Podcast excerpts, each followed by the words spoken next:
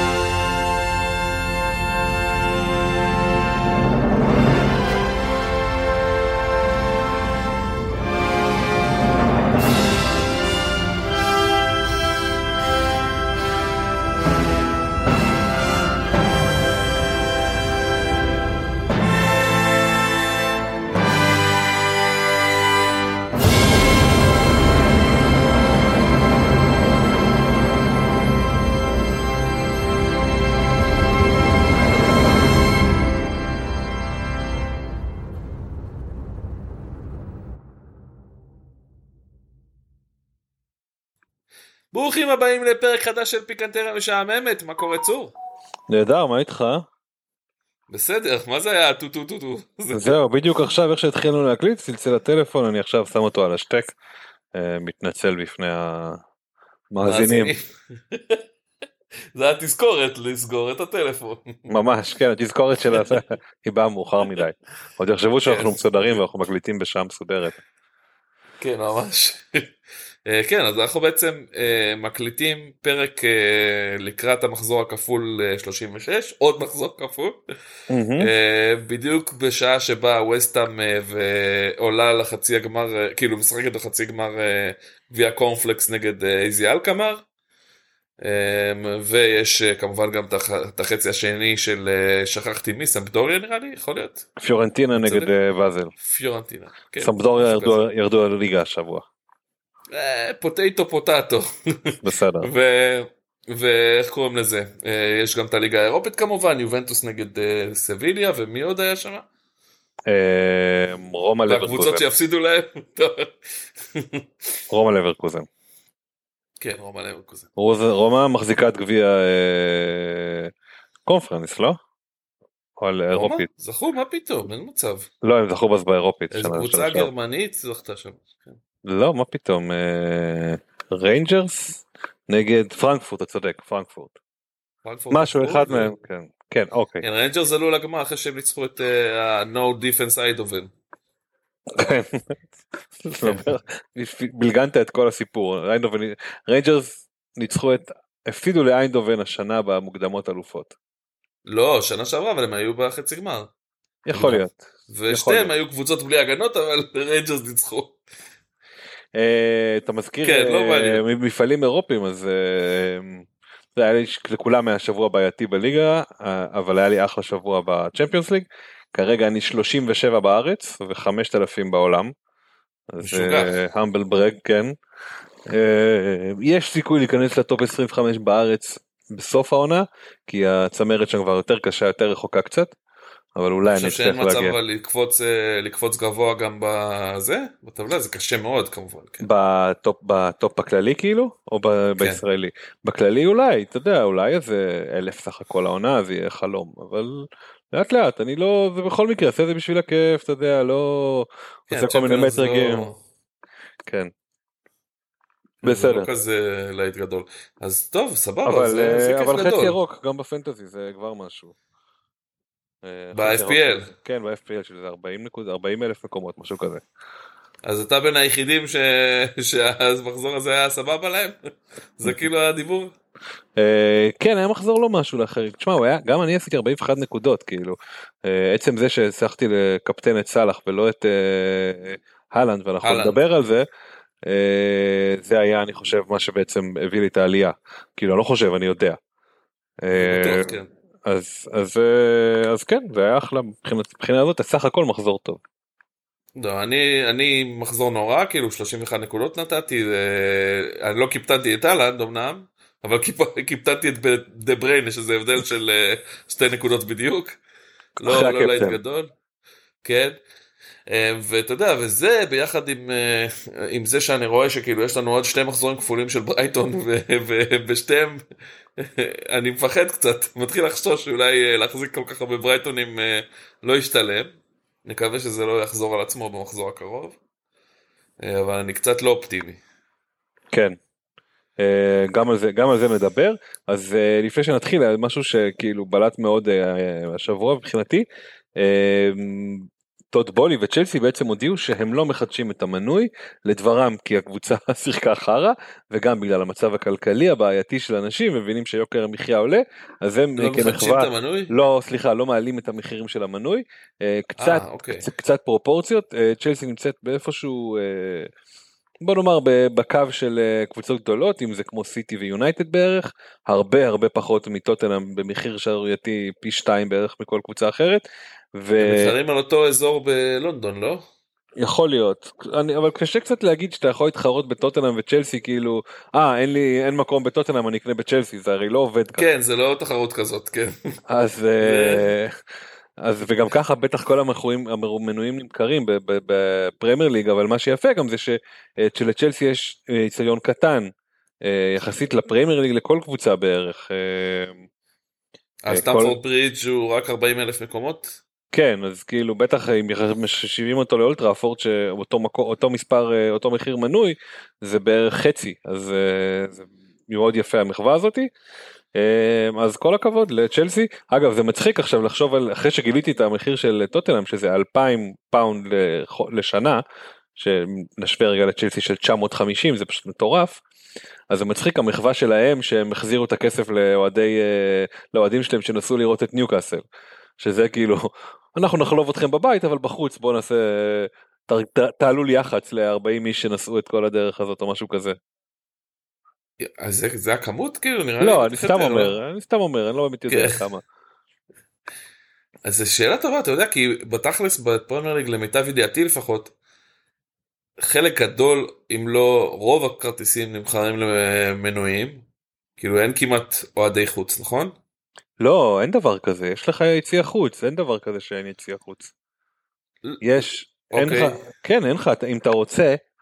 רוב הקבוצות הם סולד אאוט, אני צודק בעניין הזה? לא, הרוב הגדולות הם סולד אאוט.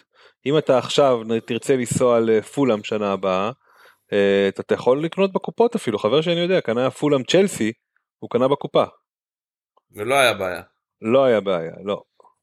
אני חושב שהוא קנה בקופה. או נגיד אם אתה בא למשחק ליגה רגיל, אפילו לקבוצה גדולה, אז יש לך סיכוי לקנות בקופות? לא. לא, קבוצה גדולה לא סביר. אני לא חושב. האמת שאני לא אגיד לך, לא בדקתי עד הסוף, אני לא חושב שיש לך סיכוי. צ'לסי אני די בטוח שאין, זה כאילו מערכת מורכבת של נקודות וכאלה, ומנויים וחברי מועדון וכל מיני שיט כזה. וגם ככה, אצטדיון קטן. בדיוק, לא יהיה לך מאוד קשה להשיג לצ'לסי. אולי קבוצות גדולות יותר, אם הן נחשלות וסוף עונה וכאלה. אה, האמת שיש לי חבר שהוא אוהד צ'לסי, והוא קנה, וכשהוא רצה, בא לצ'לסי, אז הוא שילם במיוחד בשביל הוספיטליטי פקאג', ואז כאילו, היה שם עם כל מיני כאלה וטרנים, זקנים ממש, וזה, רוח כזה נחמד. עם בוקס, עם זה, לא יודע, אז, אתה יודע, חוויה של פעם בחיים, אולי פעם אחת הייתי עושה את זה אם אני אוהד של הקבוצה. כן. אבל נחמד, אבל סתינו קצת מהנושא, כאילו, בגדול מחווה נחמדה מצד צ'לסי, במיוחד לאור זה שאתה יודע, היה להם עונה די מחורבנת עד כה. נכון, עם זאת, תאר לעצמך, הוא יוצא, מוציא עוד רבע מיליון פאונד, ועוד מעלה את המחירים מנויים. כאילו, לא חסר לו כסף, אתה מבין? כי הוא אומר, מה, עכשיו תעלה... אז זה מחווה יפה, אבל uh, במידה שכמה של מחווה של מיל, מיליארדר לאנשים קשי יום יכולה להיות, כאילו. עדיין זה תשע מאות פאונד. קחו קצת כסף עליכם, כן. כן. טוב, יפה, בסדר. אז בואו נתחיל לדבר על המחזור שהיה. כן, אז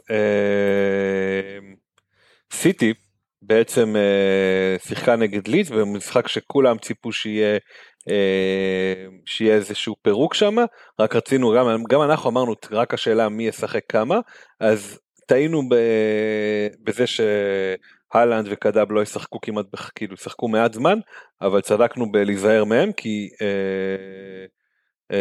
אלנד לא עשה בעצם שום דבר, הם בקושי, כל, כל הנקודות מהגולים הגיעו ממחרז וגונדוגן, שזה לא חושב שיש, אולי מחרז אנשים יש להם, אבל את גונדוגן אני לא חושב,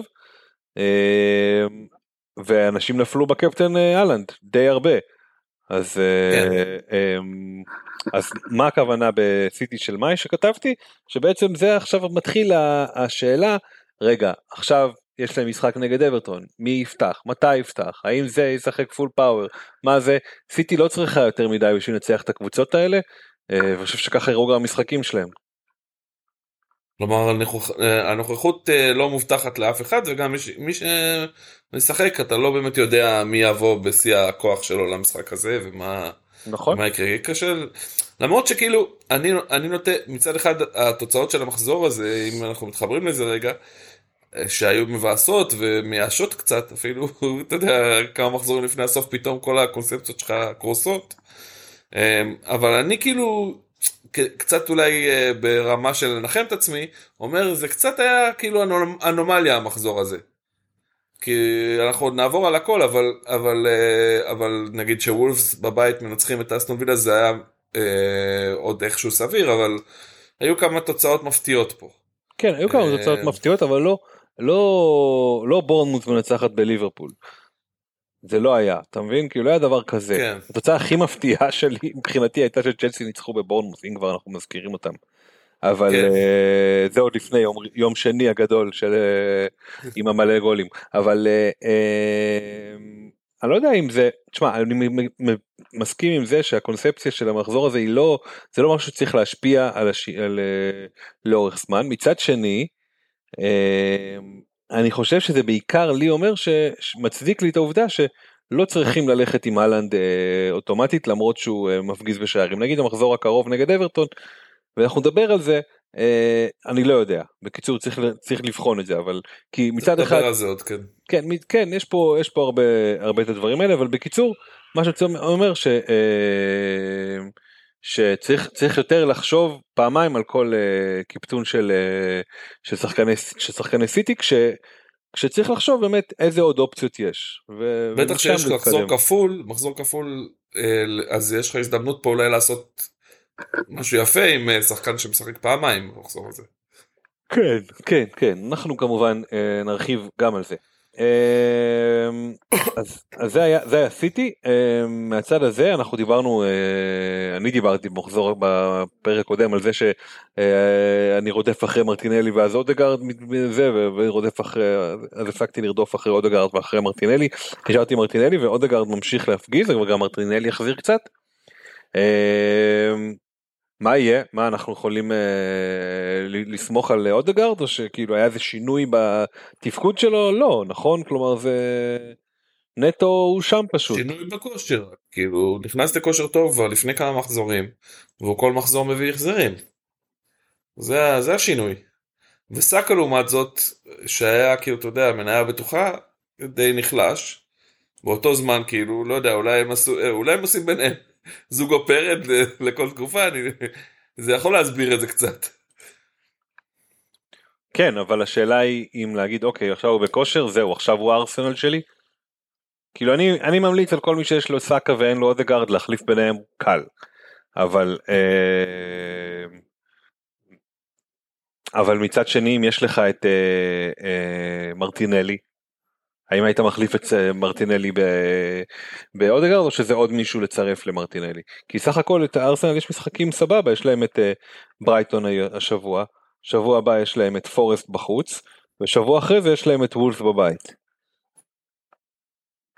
על פניו הנייר לפחות, יש להם משחקים נוחים, ולהחליף את סאקה באודגרד זה לא נשמע משהו כאילו שיפגע בך. וגם אולי אפילו ירוויח לך איזה כמה שקלים. כן, אבל אני לא, אני לא, אין לי סאקה, אני אומר במרטינלי, או להוסיף אותו למרטינלי. אה, כאילו אולי, זה יהיה העברה שלך, זה גם, זה לא העברה רעה, השאלה כמובן תלוי מאוד מה יש לך בקבוצה כבר עכשיו, כן. ומה, ומה התוכנית שלך, לא, לא נשאר עוד הרבה זמן, נשארו שלושה מחזורים בדיוק, צריך כאילו לתכנן בחוכמה את העברות הקרובות, כן. כדי להגיע, כאילו להצליח לתת, זה גם עניין של דיפרנציאל אולי, אם אתם, אתה יודע, הפיניש ליין של כל המיני ליג זה עכשיו, הגביעים האחרונים עוד, שעוד יש לכם סיכוי לעשות בהם משהו, אז כאילו בעניין הזה אולי זה שווה לחשוב מה היריב שלך יעשה, ובהתאם לזה לעשות משהו. אז כאילו גם את זה צריך לקחת בחשבון, אבל זה קצת קשה, אתה יודע, כאילו בלי שאלות ספציפיות על העניין הזה, אולי כאילו ניתן את המבט על הדברים שאנחנו מסתכלים עליהם בשלב של החיזוקים, אבל כן, אודגרד, העברה של אודגרד לתוך הקבוצה שלך זה נשמע כמו רעיון לא רע שבוע, בין, בין היתר, כאילו, זה גם יכול להיות אחלה, אחלה, אחלה דרך, אתה יודע, להביא ניקוד גבוה. כן, כן, זו שאלה מעניינת, אני, אני, אני כאילו לא לגמרי סגור עליו, גם לצורך העניין, בתחילת העונה היה את מה שנקרא תקופת אלמירון, שהוא הפגיז, אבל, והיה לי אותו, אבל מצד שני הרגשתי כל הזמן שהנה זה נגמר. עכשיו זה לא נגמר עד שזה כמובן, נגמר וזה מונדיאל, אני חושב זה נגמר, אבל אה, זה כאילו קשר שאתה אומר, אוקיי, הוא מצליח, הוא בכושר, הוא, אתה לא יודע מתי זה ייגמר, אבל אתה לא כך יכול להסביר את זה מבחינת אה, פנטזי, אתה מבין? מה זאת אומרת? מבחינת, לא מבחינת פנטזי, אלא מבחינת אה, כדורגל. למה הוא ולא סאקה? אין לזה תשובה. אתה מבין מה אני מתכוון? כן, אני גם לא מודה שאני לא רואה את כל המשחקים של ארסנל כל הזמן, אז כאילו, השבוע דווקא ראיתי את המשחק, הוא באמת שיחק מצוין, אבל להגיד לך שכאילו, כמו שאתה אומר, יש לי הסבר לזה, הסבר מיוחד לזה? לא, אין לי הסבר מיוחד לזה. כאילו אני אומר, אם אני עכשיו, אני, אני, אני הולך על החיזוקים בכל זאת, למרות שכאילו אנחנו לא שם סביליה אחת אפס על יובנטוס, אגב. אני, אני מסתכל, אני אומר, אוקיי, גריליש נגיד, יש לו עכשיו, נשארו לו ארבעה משחקים לסיום, במקום השלושה של, של אודגרד, אבל, אבל הוא זול יותר. והוא פחות בכושר, ירד בכושר שלו מאז שזה פחות מעורב. כאילו עשה, נתן החזר אחד. סיכון רוטציה גבוה. כן, לא שיחק בכלל במחזור האחרון. והמשחקים הם בסדר, כאילו אברטון, צ'לסי, ברייטון, ברנדפורד. וסביר להניח שהם ינצחו אותם, כן? בדרך כלל אליפות, אפילו אולי טקו אחד מכל הדברים האלה, אבל... אז זה גם של, אז כאילו זה נכון להחליף, לוותר על הכפול, אני לא יודע. אוקיי, זה, זה מעניין, אבל בוא, בוא נתקדם, כאילו, אוקיי. אני חושב שאודגרד ציינו אותו כאופציה מעניינת. אנחנו אחרי זה נעשה איזשהו סיכום על ההמלצות אה, לחילוף בדבר הזה. אוקיי, אה, הארי קיין, אה, הוא פשוט, זה פשוט לא יומן, אתה יודע, אנחנו אמרנו, טוטנהאם מחורבנים, טוטנהאם נמצאים בעונה לא טובה וכו' וכו', ואמרנו שכן, אין להם לעבוד. כן, אבל כאילו, וזה נראה שאתה יודע, הקבוצה התגבשה סביב קיין, ממשיך לתת את, הציו... את הנקודות שלו, אתה מסתכל על uh, uh, מה שנשאר לטוטנהאם, זה לא שנשאר להם איזה שהם אתגרים קשים, אמנם יש להם את uh, אסטון וילה בחוץ השבוע, אבל אחרי זה יש להם את uh, ברנדפורד שהלכה לים בבית, ואת uh, uh, לידס בחוץ, שאולי יהיה להם בעצם קשה, כי לידס יצטרכו לנצח בשביל להישאר, uh, אז... אתה יודע, כאילו אני, בסופו של דבר, למרות כל הניקוד הזה, למרות כל הזה, אני עדיין לא חושב שצריך להביא את הארי קיין. זה בעיה עכשיו להביא אותו, אתה יודע. כי אתה צריך, כדי להביא אותו, אתה צריך או להחליף את הלנד ולהביא אותו. כן, או לזרוק את סלח ולהביא אותו. סלח, אבל זה כבר שתי חילופים. אנחנו נכון. מדברים על חילוף אחד אפילו, זה לזרוק את הלנד להביא אותו, אה, אולי זה לא מחשבה כזאת רעה, אתה יודע משהו? אה, אבל נחשוב על זה עוד, נמשיך אתה... לדבר על זה עוד. כן, אה, אנחנו, אוקיי, סליחה. אבל כאילו, הקטע הזה של החזר בטוח, לא משנה מה, זה מאוד קורץ. מצד שני, הוא לא יכול להחליף את הלנד בעניין הזה של פוטנציאל הקפטן. כי נכון. הוא לרוב מביא את העד עשר נקודות. ו... זה מה שבדרך כלל קורה. כן, ושוב אני חוזר לבעיה של סיטי, שאתה לא תתעלם ממחזור כפול. נכון. אז כאילו, ואז מה? ואז תיקח את קיין למחזור אחד, בגלל זה? לא יודע, מחזור אני... אחרון.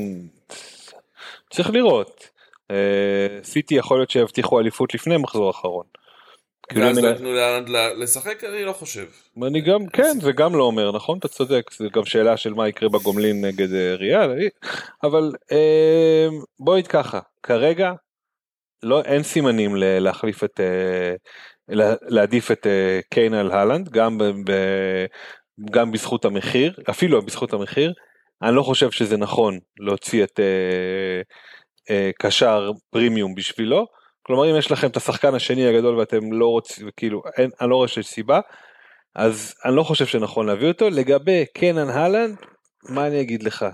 אני צריך לראות יותר אה, בלנקים של הלנד בשביל להגיד שכן, כי באמת, במחזורים שנשאר, אין שום סיכוי שתגיד, אחד, במחזור לפני המחזור הקרוב, זהו, אני מוותר על הלנד, שתיים, לפני המחזור הכפול, תגיד, אני מוותר על הלנד בשביל קיין, ואז אתה נשאר עם המחזור האחרון. אז אולי במחזור האחרון, אבל כשנגיע אליו נגיע.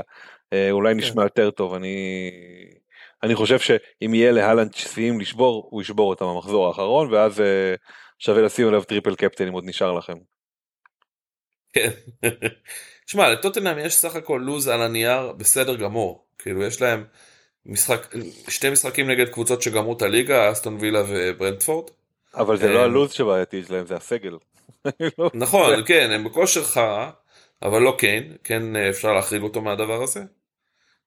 אז כאילו, על פניו, זה קורץ להביא אותו, אז צריך לשקול, אבל שוב, כמו שאמרת, להוציא את הלנד בדיוק עכשיו, זה נראה מטומטם, נראה מהלך לא חכם, מבחינת זה, מצד שני, כאילו, אותי אישית זה די מדכא, כאילו, שאם אני לא מקפטן אותו וטעיתי, אז נפלתי, אז כאילו אני מעדיף כבר מישהו אולי שמחזיר, זה, זה, כאילו אני מתלבט בכל רם, אני לא אומר את זה. טוב, אנחנו... כי ההחלטה. נכניס את זה לקופסה ונתלבט בכל רם ביחד בהמשך. אז זה באמת יש שאלה, כל אחד ייקח את זה למקום שלו, מאיפה שממה שדיברנו. אני רק אומר שהוא עשה מאתיים שלושים ושלוש נקודות בפנטזיה עד עכשיו, אם ראיתם, האם הוא... כן, יש לו עונה מדהימה. האם הוא שווה את זה? הוא שווה את זה. הוא שחקן אדיר.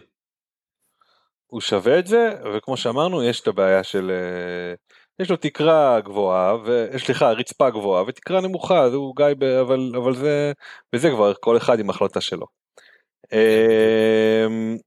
אז היה לנו את ה, ביום, ביום שני, למי שפספס, היה מנדי של, לכבוד המלך, ה, איך הם קוראים לזה באנגליה? בנק הולידיי, ש... בנק הולידיי, ש... כן.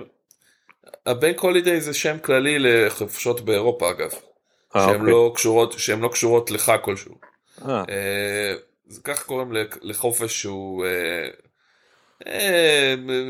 מאוד קפיטליסטי. לא, כי למשל במדינות מסוימות, בנק הולידיי קשור לכל מיני דברים שהם לא דתיים, אוקיי? כן, ככה זה נשמע. כן, בדיוק. אז פה... ככה קוראים לזה לחופשה הזאת באנגליה, בנק הולידיי, אבל בסדר, זה פשוט חופש. אז החופש לכבוד ההכתרה של צ'ארלס השלישי הרביעי, צ'ארלס השלישי אני חושב. אני לא חושב שהוא רק שלישי, אתה חושב? לא, לא, ככה קוראים לו. היו רק שלושה צ'ארלסים? אין מצב. צ'ארלס השלישי. זה השם, כן. אז היה מה שנקרא אנגלים, קצת השפריצו על עצמם, עם עשרים ושלושה שערים בשלושה משחקים, זה היה די מטורף, וגם כמובן משחקים שאין להם שום קשר לפנטזי, כלומר שחקנים שכן יש לאנשים בערך, זה מדיסון ובארנס שקיבלו חמישייה, אבל נתנו ביחד כל אחד, נתנו סך הכל שלושה שערים, אז זה איכשהו זה, יש לנו את מיטומה ומקליסטר בברייטון, שגם קיבלו חמישייה, אבל נתנו החזרים, סטיל שנתן שער עצמי, יופי, תודה רבה לך, וורד פולס שכבש ובישל. נגיד, אולי למישהו עוד נשאר אותו, יורד איתו ליגה. אז כאילו היה עשרים ושלושה שערים, והיה איזה ארבעה שחקנים רלוונטיים, זה היה קצת משעשע. אבל אני גם לא חושב שיש מה... אתה יודע, הדבר היחיד שהפתיע מכל, הח... מכל הדבר הזה, זה, אתה יודע, ידענו שיהיה הרבה גולים באברטון אה, ברייטון, לא חשבנו שיהיה המון גולים וברייטון יבקיעו רק אחד. כן. מתוך השישה קיבלנו מעט מדי גולים לברייטון, זה בעיה. כן, עכשיו אני תוהה איך זה הגיע הדבר הזה, למה, מאיפה פתאום כאילו ההתפרקות הזאת של אברטון, ואני חושב שזה פשוט, של ברייטון, אה, סליחה, ואני חושב שזה פשוט, אה, אתה יודע, הם פגשו... על... אני הייתי רוצה להגיד יריב אכזר, אבל ברמה של כאילו, מאכזר מעצבן, שאתה יודע, הם פתאום לומדים, מה קורה כשהם סוג של קבוצה גדולה, ואז מתייחסים אליהם ככה, ויורדים לבונקר, ועוקצים בשלוש התקפות, ואז נגמר להם המשחק בעצם. אתה, אתה תאמין לי אם אני אגיד לך, שאני ראיתי את רוב בטח. המשחק, כן, לשם, בטח. שינוי, לשם שינוי ספורט אחד, בחרו אשכרה לשדר במשחק של ברייטון, דווקא כשהם מפסידים, אולי עדיף שהם לא ישדרו. כן, לא הייתה להם ברירה הפעם. כן, הפעם לא הייתה להם ברירה, וברייטון לא שיחקו כל כך גרוע. הם פשוט, אברטון היו, כאילו, התעלו על עצמם. מה זה התעלו על עצמם? ניצול מצבים, לא שכאילו הם שטפו את המגרש. לא, כן, בדיוק. אבל זה בדיוק, אתה יודע, מה שהם צופה מקבוצה כזאת, שנלחמת על החיים שלה. ושון דייץ' מאמן אותם.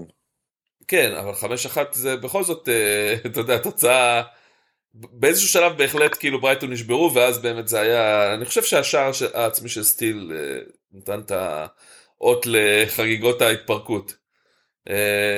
אבל, אבל כאילו הם נשברו, ואז מאותו רגע באמת זה הקל לאברטון, אבל זה בכל זאת תוצאה קיצונית לקבוצה שברגיל מתקשה להבקיע.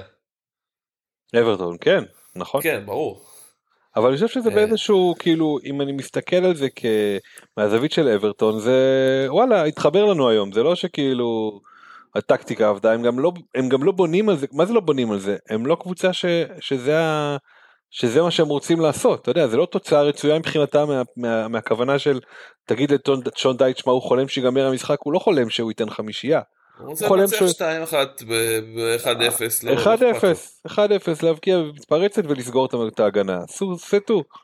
זה לא משהו שהוא מסתיר או משהו כזה, זה המצב. וה-חמש אחת זה כאילו קצת גליץ' במערכת.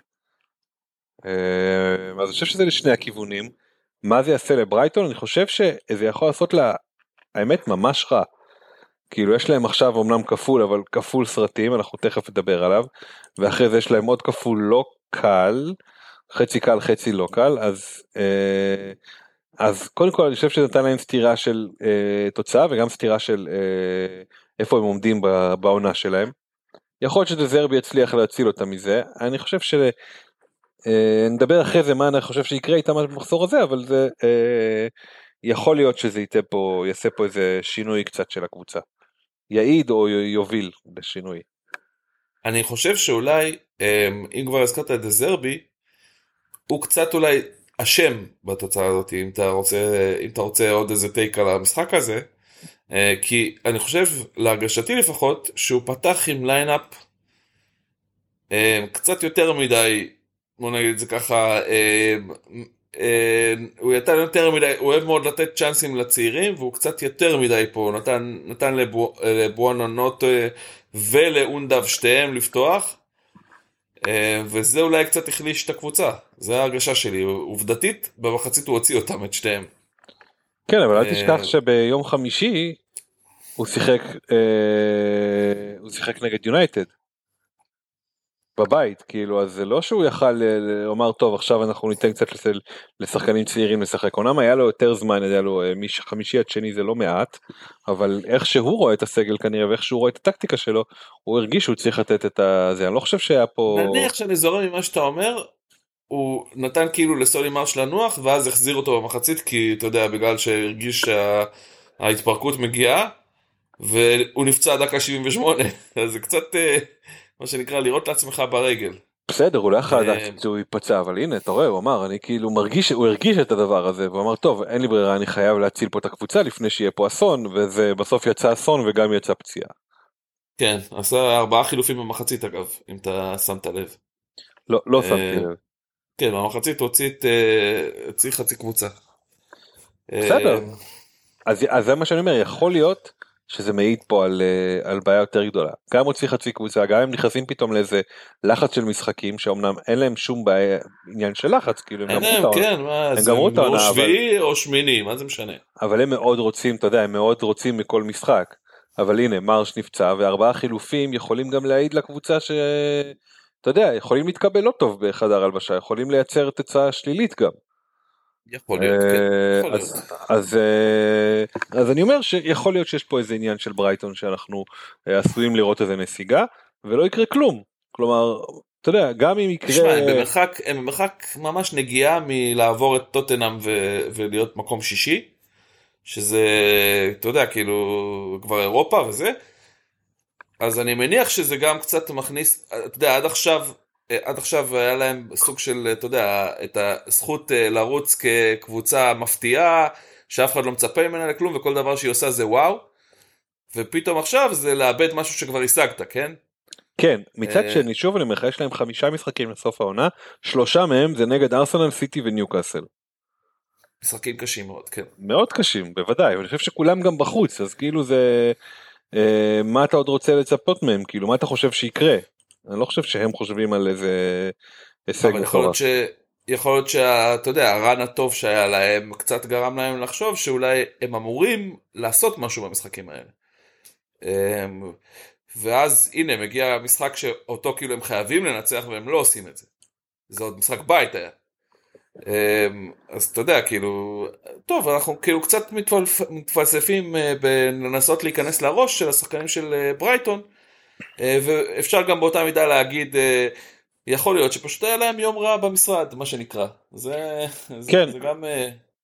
כן, ואתה גם הזכרת מקודם, הדבר היחיד שזה פוגש אותנו, זה האם להישאר עם שלושת, שלושת ברייטון או לא, וזה הכל, ואנחנו נדבר על זה בהמשך, שנדבר על הכפול הקרוב שלהם. מי שעוד, היו עוד כמה גיבורים לדבר הזה, היה גם דוקורה, והיה שם את מקניל, והיה גם את תום קיירני, שנתן איזה ארבע עשרה נקודות במשחק של פולאם, שהוא כבש צמד לדעתי, אם אני לא טועה, בוא נדייק בנתונים, כרגיל אנחנו באים עם כל הנתונים מוכנים מראש, אז הוא כבש צמד וקיבל שתי נקודות בונוס, שזה אחלה, אבל זה גם...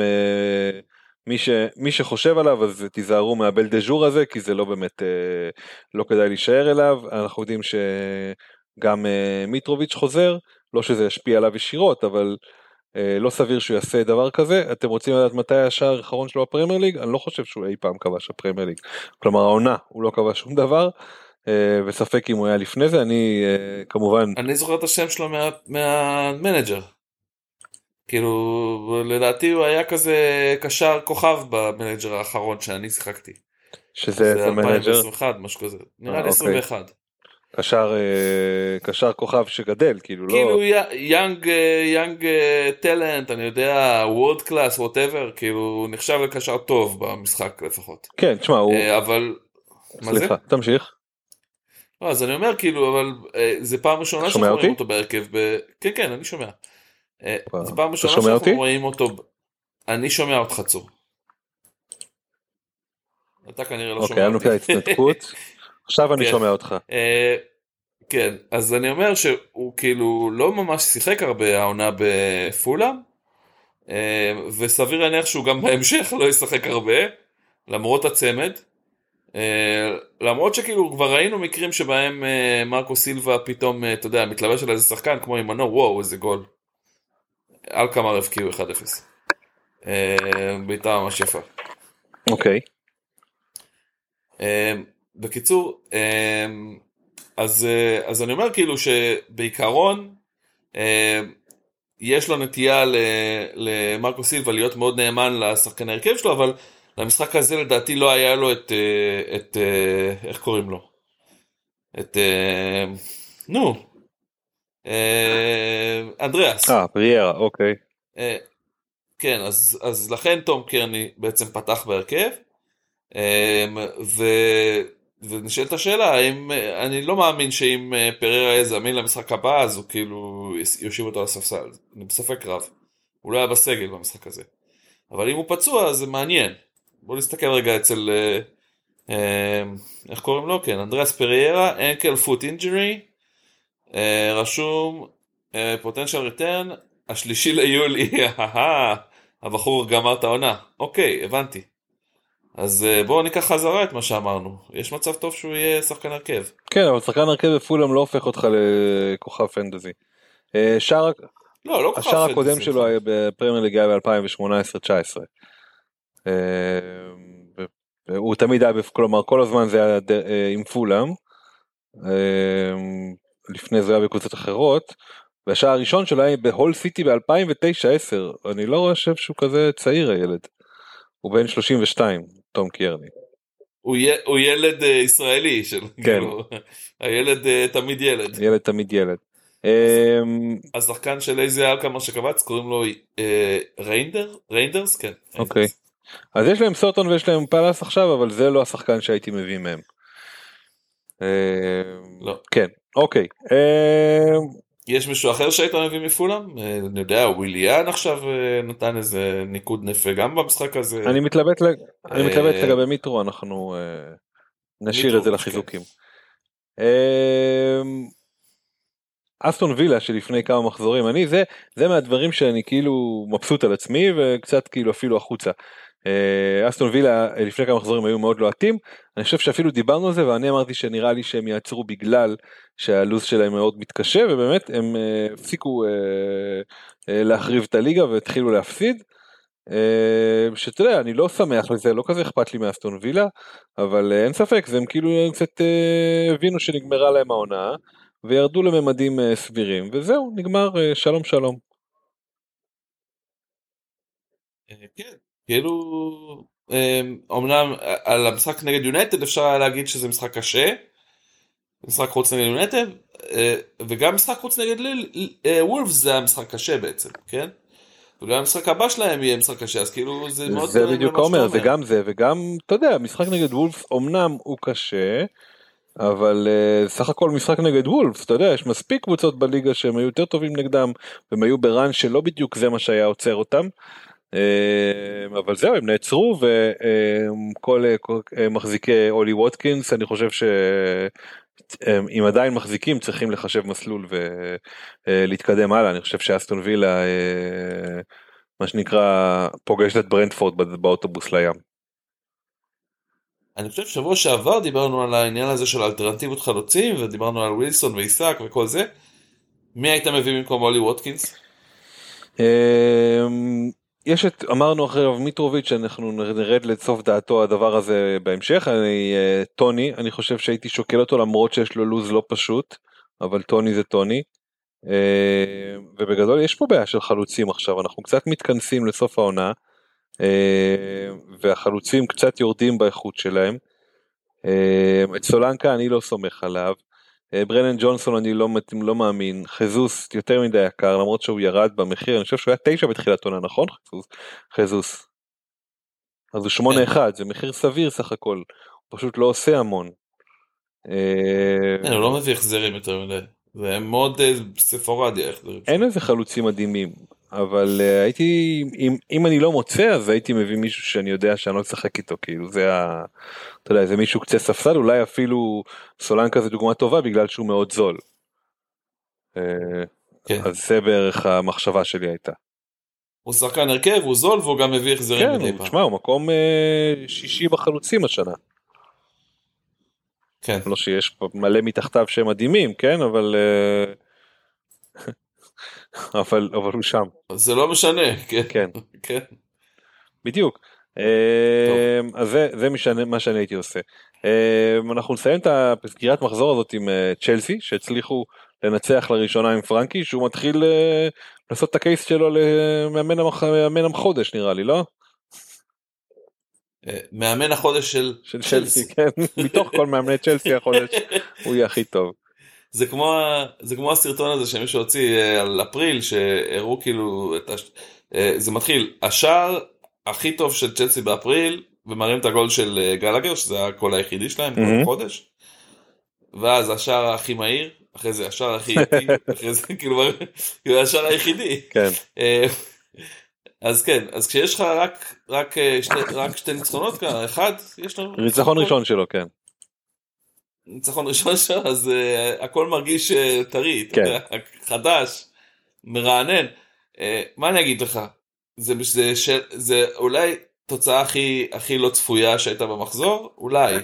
יש עוד איזה אחת, שתיים, שאפשר לדבר עליהם בעניין הזה, נגיד אברטון שניצחה ויסה את ברייטון, אבל ללא ספק זה באחד התוצאות המפתיעות של המחזור, וכאילו, דיברנו על זה כבר בשבוע שעבר, שכאילו יש חבר, שעם כל זה שכאילו הקבוצה נראית מתה ולא, ולא נראית שכאילו הולכת לאיזשהו כיוון, יש עדיין כמה שחקנים כנראה שיש להם מה להוכיח. כן, אני... כמו קונור גלאגר, כמו... אני חושב שצ'לסי, אתה יודע, אפשר לסכם את זה בזה שצ'לסי עשתה פול סרקל והפכה להיות קריסטל פלאס, בגדול. אתה יודע, קבוצת מרכז טבלה ומטה, שחקים מזעזע, לא מצליחים להבקיע, ומי שמבקיע אצלהם זה קונור גלאגר, זה כאילו קריסטל פלאס בשנה שעברה, אחד לאחד.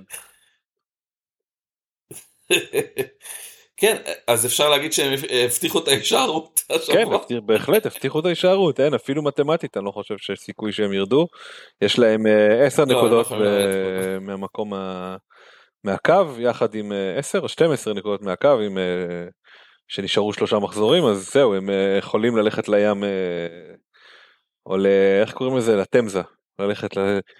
אתה נראה שנמאס להם להיות במתח הזה, נתנו את ההיצחון הזה, כדי שיוכלו באמת להם. כן, לגמרי. משהו שאתה היית לוקח? השאלה זה אם יש מישהו, כן זהו, זה השאלה בעצם, כי השבוע הם משחקים בבית נגד נוטינגהאם פורסט, אז אתה יודע, פורסט הם קבוצת חוץ נוראית, כן כמובן, מתבקש אולי כאילו לחשוב על איזה שחקן התקפה של צ'לסי? נוני מדוקה, זה נשמע לך משהו מעניין? מדוקה, סליחה, קוראים את השם שלו? אמרת כאילו את האמא שלו, כן? לא, כן לא, בסדר, לגיטימי. זה מעניין, זה נשמע כאילו אופציה מעניינת. גם קונור גלאגר, שהבעיה היחידה שזה שהוא כאילו לא שחקן הרכב אצלהם, הוא פותח הפעם, אבל לא בכל משחק הוא פותח. וגם לגבי מדואקה, שהפעם לא פתח, זה בעיה. אז כאילו, אתה יודע, קצת קשה לענות על... האמת שהוא כן פתח, אני, אני טועה. הוא פתח והוא חלף בדקה שבעים ושש. כן. אז שתיהם מעניינים, אבל אני לא בטוח עד כמה כאילו זה, זה באמת הפתרון שלא ציפינו ואיחלנו. אני לא, לא בטוח שזה... גם המשחקים, ש... שזה גם המצ... אם תפספס את, נור... את פורסט עכשיו, כלומר אם אין לך מישהו ואין לנו מישהו, נשאר להם משחקי ירידת ליגה, סיטי, יונייטד, ניוקאסל. כאילו זה אחרי זה, כן. אז אה, תיאורטית זה נחמד, מעשית אין מה לעשות עם זה. גם לא קפה, גם לא אה, בלדישיה, גם לא אף אחד מה... בדיישיל, אתה מתכוון? אתה רואה? שוב אתה, זה, כן. אני, אני אימא של כולם, אני... סלחה. כן. מה אני אגיד לך? אני כאילו, על פניו, יש פה, בוא נגיד את זה ככה, אם אתם חושבים, נגיד למשל, על הליגה דראפט, או שיש לכם במקרה... בדיוק חוסר בשחקן שיכול להתאים לנודי מדואקה מכל השחקנים, אז כן, הייתי מביא אותו, אבל... לא, אתה לא תביא אותו, די. כן, זה יכול להיות דפרנשן מעניין. אוקיי. אתה יודע, כאילו איזושהי הברקה כזאת שאולי תיפול על משהו שאף אחד אחר לא נפל עליו, הוא גם שחקן מאוד זול, מדואקה עולה חמש נקודה ארבע, ועם אחוז החזקה אפסי, אפס נקודה אחת, אז... לא הייתי פוסל את זה על הסף, אוקיי? אבל אנחנו מדברים על שחקן שהביא פעם אחת החזר, כל העונה. כן. אז מצד שני, אולי לא חייב. אולי כאילו, אפשר להאמר על דברים קצת יותר בתוכים מזה. בדיוק, זה לגמרי בלדז'ור. טוב, תשמע, בדרך כלל אנחנו בשלב הזה פונים לחמר שלנו, ואנחנו מדברים על מישהו מהפרמייר ליג, כלומר קלופ או משהו כזה, או במיינג, או פוגבה לשעבר, Uh, הפעם החלטנו לחרוג קצת, כי באמת היה פה אירוע uh, הזוי, לפחות מבחינתי, אני אוהד מכבי חיפה, אבל זה נראה לי, כל ההתנהלות הייתה מוזרה, uh, אני מדבר על ניר רשף, שהוא תובע ההתאחדות, שזה היה התפקיד שלו, כן? עורך דין, ניר רשף, שבאמת אני לא מתעסק בעבודה שלו, אם הוא צריך לבקש חמש עשרה משחקים או זה, זה באמת, אני כבר לא רלוונטי, אבל היה משחקנים שגם השופט שהיה עד שם במקום אמר, אולי לא צריך להרחיק אותם, והוא כאילו אומר, אני לא הייתי מרחיק שחקנים, והוא אומר לו, אני רוצה לתת להם שני משחקים, שלושה משחקים, אם זה היה אנסה ו... אנסה וויטור, או אה, פיירו, שהוא כאילו אמר, לא, אני לא הכנסתי אותו בכלל, לא הכנסתי אותו בכלל לתוך דוח השופט, כלומר, למה הוא בכלל בא לפה מבחינת השופט של המשחק? וניר רשף אמר, בסדר, אני רוצה להרחיק אותו במשחק על תנאי, על מה אבל? הוא לא עשה שום דבר רע, לפי השופט, אה, וגם בווידאו שהוא לא עשה שום דבר, אז... אה, אז זה קצת מראה, קודם כל, את ההתייחסות לגבי פיירו וזרים בכלל, ו- וגם... מיש, אם מישהו היה רוצה, היה יכול לצייר לעצמו קו קצת, אה, אתה יודע, אה, בוא נגיד ככה, קו בין כל הנאשמים של כל השחקנים, אה, אלה שהואשמו ואלה שאיכשהו לא הואשמו בכלל, סוג של אה, אנשים, אבל אה, זה לא מה שאני... אתה רומז לאפליה גזעית אה, גם בעניין הזה. אני אומר שאפשר טוב. לראות את זה, אני לא בטוח שזה מה שהמצב, אני לא רוצה להיכנס פה להאשמות אה, חסרות בסיס, אבל זה קצת... יש, יש איזשהו, כאילו, אפשר לראות את זה, אבל הכל ההתנהלות הייתה באמת מזעזעת, ונראה היה שהוא בא, כאילו, או להוכיח משהו, או לבוא וכאילו להגיד, הנה, אני עושה משהו, ותראו איך אני נלחם באלימות, ואתם לא עוזרים לי, וכולם נגדי, וזה מחליב, וזה כאילו מראה כמה לאנשים לא אכפת באמת מהספורט עצמו, ואף אחד לא מנסה להביא את הפתרונות, אלא כל אחד מנסה לדאוג לתחת של עצמו. אז בוא נגיד ככה, ניר רשף כראי למצב של הכדורגל הישראלי, זה החמר שלי השבוע. תשמע, אני אשאל אותך שאלה כזאת, יש איזשהו ספר חוקים, קריטריונים, משהו ברור שעל פיו בכלל מעמידים פה אנשים ל... אתה יודע, לבית דין של ההתאחדות? כן, אבל הוא קצת כמו חוק היד בכדורגל. כלומר, יש חוק, אבל הוא לא מספיק ברור בשביל שתוכל להגיד זה כן וזה לא. אתה מבין מה אני אומר? אני מבין, כן. למרות שאתה יודע, גם לגבי היד, כמה כבר החלטות יד אה, יש עליהם, אה, אתה יודע, ויכוח. לא כל כך הרבה. היום, בוא נגיד את זה ככה, אה, תלוי כמובן בליגה שאתה רואה, אבל בישראל אה, ממעטים לזרוק, לשרוק... אה, יד, אלא אם כן זה מאוד ברור שהיא מחוץ לגוף וזה, אבל גם פה, כאילו אתה יודע, בליגה הישראלית נוטים גם לפשל בדברים האלה, שבכל העולם כבר לא עושים, אז הם כאילו בכל זאת תוכפים כל מיני ידיים שלא היו, ו- ודברים שזה ברור שזה לא אמור להיות, אבל נשים את זה רגע בצד. אני אומר כאילו, מדובר פה באירוע אלים, כן? הרבה שחקנים הלכו מכות, התנהגו לא לעניין, ואחרי זה גם נוספה לקלחת גם ההתנהגות של הקהל וההתנהגות של זה, אתה יודע, כאילו הפכו את זה לעניין של גזענות, וזה לא הסיפור, כאילו בסוף מאומה כזאת של שחקנים זה אירוע נוראי שאמור, אתה יודע, להיפטר בצורה חד משמעית, מי שהיה אלים צריך להיות מורחק. זה כאילו, הקהל לא קשור לעניין, הקהל בפני עצמו זה סוגיה אחרת שהיא לא יודעים כל כך להתמודד איתה. להתראת האמת, אני גם לא כך רוצה, אני לא כך, לא כך אוהב את כל השיתוף הזה מהבית דין, אני מבין את הצורך של העיתונאים לשתף, אבל אני לא מבין את הצורך של הבית דין לפתוח את זה. יאללה, סגרו את זה, תחליטו מה שתחליטו, שיהיה פרוטוקולים שמי שצריך, כלומר הקבוצות יוכלו לערער או לא לערער על זה, אני לא רוצה שכל האוהדים. היית מצפה אבל שזה שיצא כל הדברים האלה, זה כאילו ישפר את הדין של הבית דין, וזה בדיוק עשה. כאילו, אתה, אתה, ברגיל, מה שאת, מה שקורה זה שאתה מקבל איזושהי רשימת אלה המועמדים, זה עונשיהם עצמאים, ואכן זה מה שהם קיבלו, פחות או יותר, או נגיד, הקלו בעונשם קלות, או משהו בסגנון הזה. אבל כאילו, זה בדרך כלל מה שקורה עם הבית דין של ההתאחדות, ואולי עדיף שזה היה ככה, כי ברגע שגלינו, מה באמת קורה שם, כמו במקרה של הדיון הזה, זה הכי... זה מעלה כל כך הרבה שאלות ועניינים. השאלה הראשונה היא, למה אף פעם לא שמענו על זה קודם? כי אני מניח שהקרקס שהלך פה, הולך תמיד. אנחנו פשוט לא שומעים על זה, כי יש למישהו אינטרס להסתיר את זה. אני משער שזה הכתבים, מי שמתדרך אותם, אני לא יודע. אני חושב שבסוף התחברות של מקרה קיצון מבחינת האלימות, לקבוצות שיש להם קהל, זה הכל.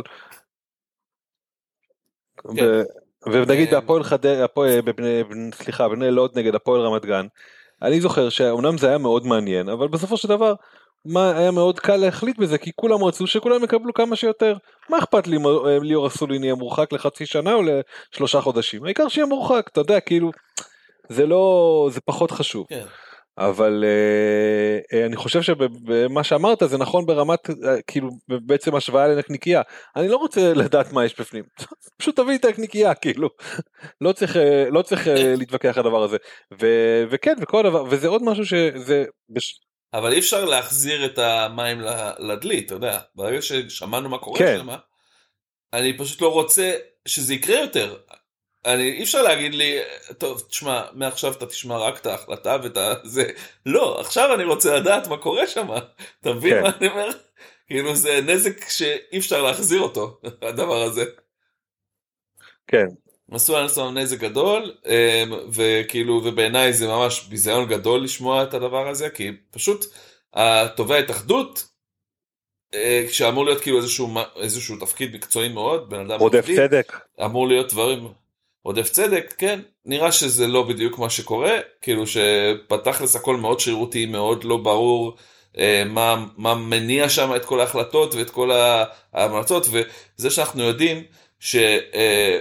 שהבן אדם מחליט על איזושהי החלטה שקשה להסביר אותה, והוא בעצמו לא מסוגל להסביר אותה, ואז הדיינים צריכים להדריך אותו תוך כדי הדיון, לא יודע, כאילו כל הדבר מסריח מאוד, וכאילו קצת גורם לי לחשוב שיש בו בעיה גדולה מאוד בכל התחום הזה, לא שאני מופתע, כן, אבל זה הרגשה לא נעימה. אוקיי, סבבה, אני מקבל את זה. בואו נתקדם, אז אנחנו נכנסים לעוד כפול אחד, רק להזכיר, ניוקאסל נגד ברייטון ולידס, ברייטון נגד ארסנל וניוקאסל. אז דיברנו מקודם על ברייטון, בואו נמשיך להתרכז עליהם, רק נסגור את הפינה הזאת, שלושה ברייטונים, כן או לא?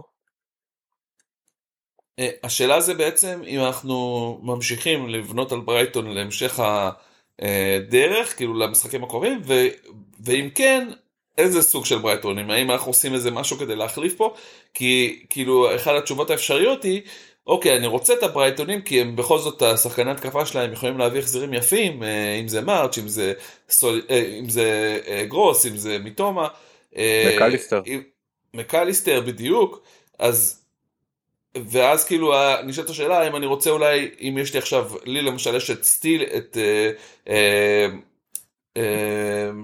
נו, ברח לי השם שלו, סטופיניאן ואת מיתומה, אז האם אני רוצה אולי להחליף את סטיל או את סטופיניאן לשחקן התקפה, או אפילו שתי שחקני התקפה, עד כדי כך, לקחת מינוס שמונה או מינוס ארבע, לא יודע, כאילו לחשוב על הרעיון הזה, אני חושב שכאילו, זה שאלה קשה, המקסימום שהייתי עושה במצב הזה, מה גם ששחקני ברייטון הם לא שחקנים יקרים במיוחד, זה במידה ואני חושב שבמחזור מסוים, מבין המחזורים שכ... שבאים לא כדאי להחזיק את שחקני ברייטון, אני שם אותם על הספסל. תראה, אני, אה, אני מסכים איתך, שלא צריך, אה, אה, אגב, גרינפלד שופט רביעי ביובה. וואלה. כן, עכשיו אני רואה אותו.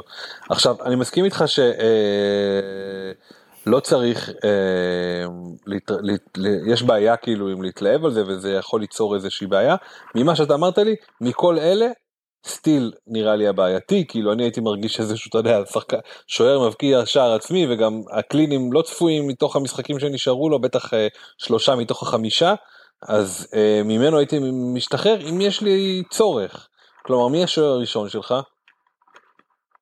ראיה של ראיה, בעיה, אחד מהם הייתי משחרר, הייתי מטפל בבעיה בשער, אני לא יודע, שוב אנחנו נגרס לבעיות שלך בהמשך, אבל כאילו סטיל בעייתי מבחינתי, לי יש את דנק בעייתי מבחינתי, אבל, אבל לקחת מינוס ארבע בשביל להוציא שחקן שיש לו דאבל, בשביל ולהכניס שחקן שכנראה אין לו כפול, אני לא חושב שזה רעיון נכון, כאילו אתה לא יכול למכור לי קונספטואלית שזה רעיון טוב, מישהו יש לו חמישה משחקים, לעומת שלושה משחקים, ואתה לא יודע מה הוא ייתן, והוא כנראה זול, כי הוא שחקן של ברייטון, כאילו אתה מביא אותו בתום שחקן של ברייטון, אז אם אתה לא עושה איזה השלמה או משהו וזה, אני לא רואה אותך מצליח להסתדר, שוב, חוץ מסטיל שאני, אני לא ממליץ לפתוח איתו, לא עכשיו, לא המחזור הבא, לך תדע מה יהיה עם ברייטון מארחת את סיטי, מחזור, משחק שהם יכולים לקחת אליפות, כאילו, לא יודע מה, מה יצא מזה.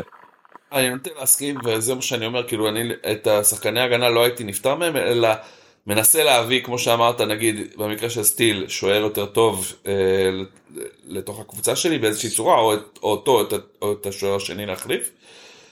וכנ"ל לגבי אה, דנק, אסטופיניאן, או כל שחקן הגנה אחר, שאולי יש לכם של ברייטון, לא יודע מי יכול להיות לכם עוד. אה, ולגבי התקפה, פלדמן למשל, נכון? או ובסטר, לא יודע מה בחרתם שם לקחת,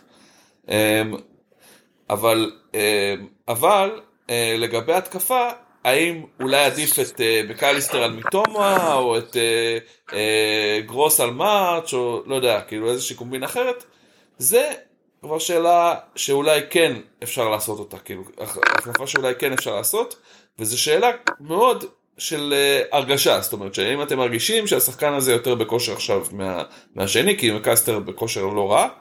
אני מקבלת להחליף את הפציעה של מארש במקליסטר, כי מקליסטר בכושר, אני לא כך רוצה להחליף את מיטומה בשביל מקליסטר, כי מיטומה שחקן יותר טוב, ומקליסטר מרגיש לי שהכושר שלו זה פנדלים, אז זה לא משהו שאני מרגיש שאני יכול להגיד, אה אוקיי עכשיו אני אביא אותו. כמה כבר פנדלים הם יקבלו, כן.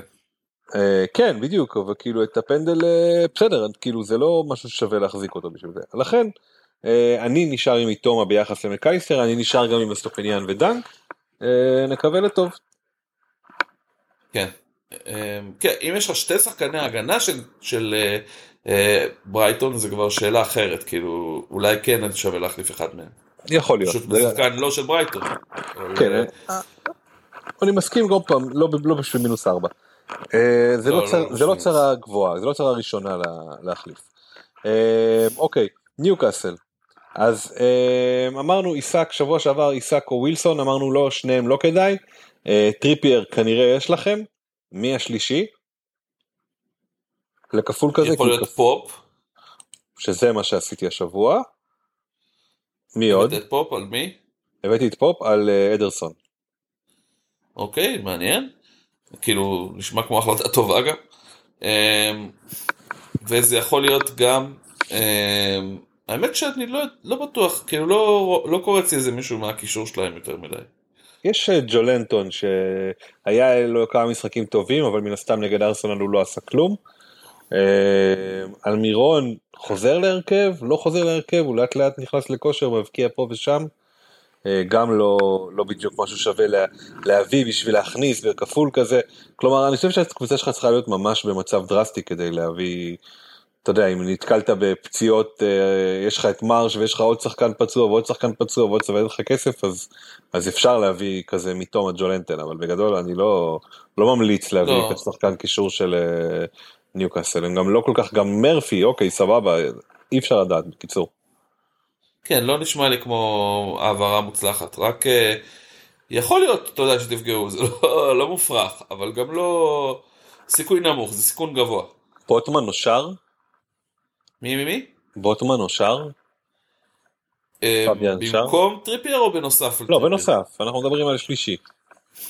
אה, זה אפשרות, למרות שכאילו, שת, כאילו, אם כבר יש לכם שתי שחקני הגנה של ניוקאסל, אולי עדיף את פופ.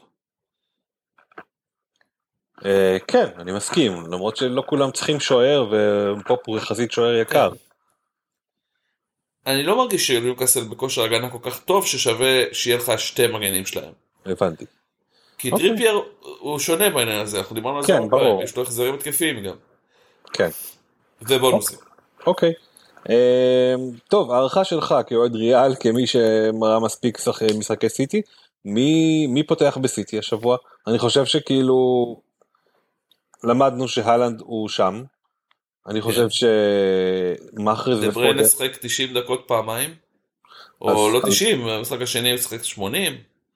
כן, הוא הוחלף, הוא הוחלף, אבל אני חושב שלא הייתי מסתכן איתו. הוא כנראה לא ישחק השבוע. אבל אני חושב שפודן ומחרז צפויים לשחק. כן, גריליש לא פתח בהרכב.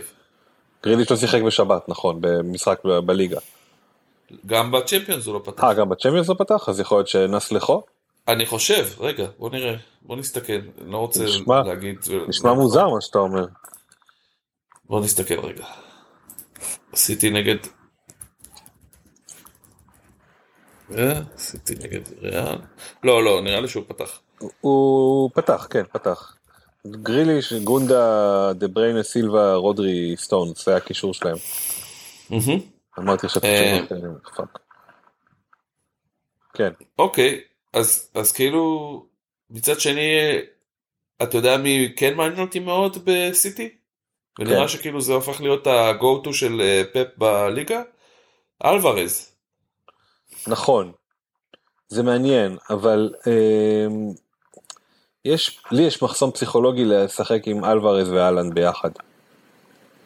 אתה אומר שתי חלוצים מאותה קבוצה, זה קצת מוזר, וזה לא שוב נותן כל משחק החזר. זהו, זה באופן כללי, כאילו יותר מזה, אני אומר, אם אלוורז מחזיר, אז כאילו בראש שלי לא הגיוני שגם הלנד יחזיר, בטח לא ברמה גבוהה. למרות שזה בטח היה בכל מיני רביעיות או חמישיות, אבל, אבל כאילו, אני מניח שאם אם, אם אלוורז משחק שישים דקות ומעלה, זה אומר שהלנד שיחק מעט, ואני לא בטוח שזה יהיה שם. לא יודע, אתה חושב שהלנד ישחק השבוע? חושב שכאילו, שפפ איתנו לנוח?